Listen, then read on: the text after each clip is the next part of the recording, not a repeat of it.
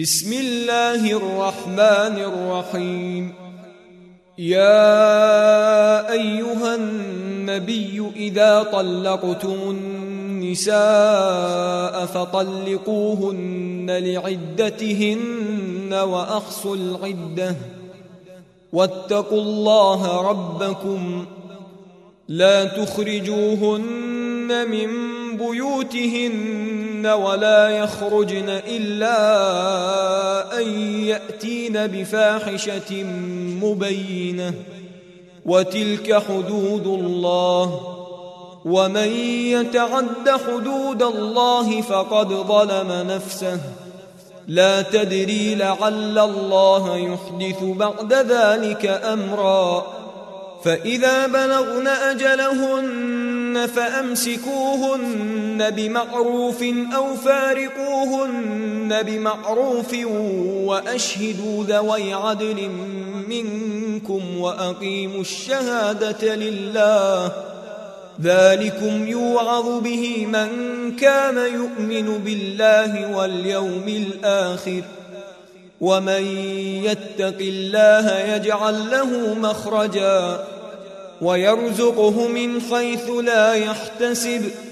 ومن يتوكل على الله فهو حسبه. إن الله بالغ أمره. قد جعل الله لكل شيء قدرا. واللائي يئسن من المحيض من نسائكم إن ارتبتم فعدتهن ثلاثة أشهر واللائي لم يحضن.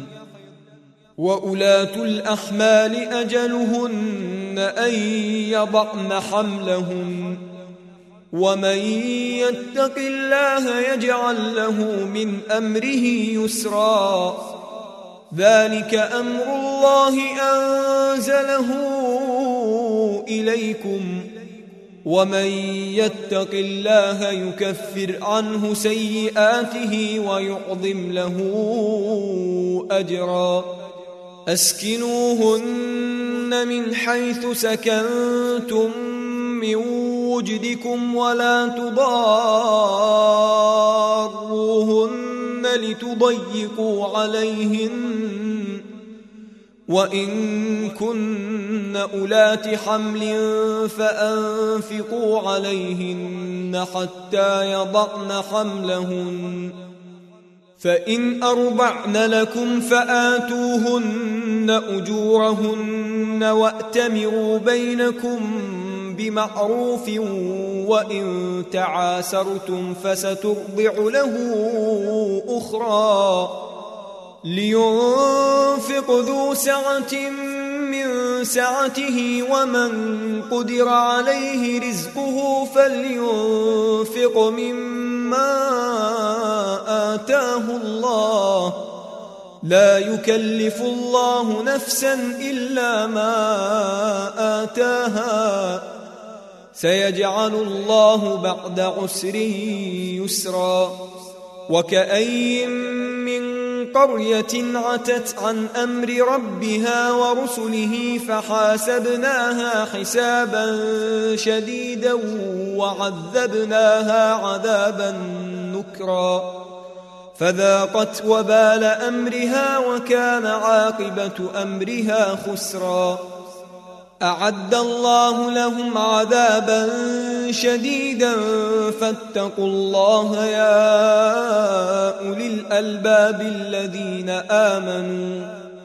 قد أنزل الله إليكم ذكرًا رسولا يتلو عليكم آيات الله مبينات ليخرج الذين آمنوا وعملوا الصالحات من الظلمات إلى النور. ومن يؤمن بالله ويعمل صالحا يدخله جنات تجري من تحتها الأنهار خالدين فيها أبداً.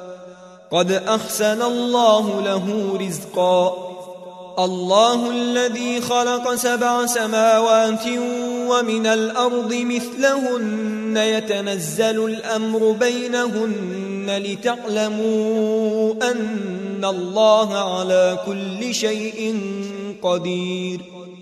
لتعلموا أن الله على كل شيء قدير وأن الله قد أحاط بكل شيء علمًا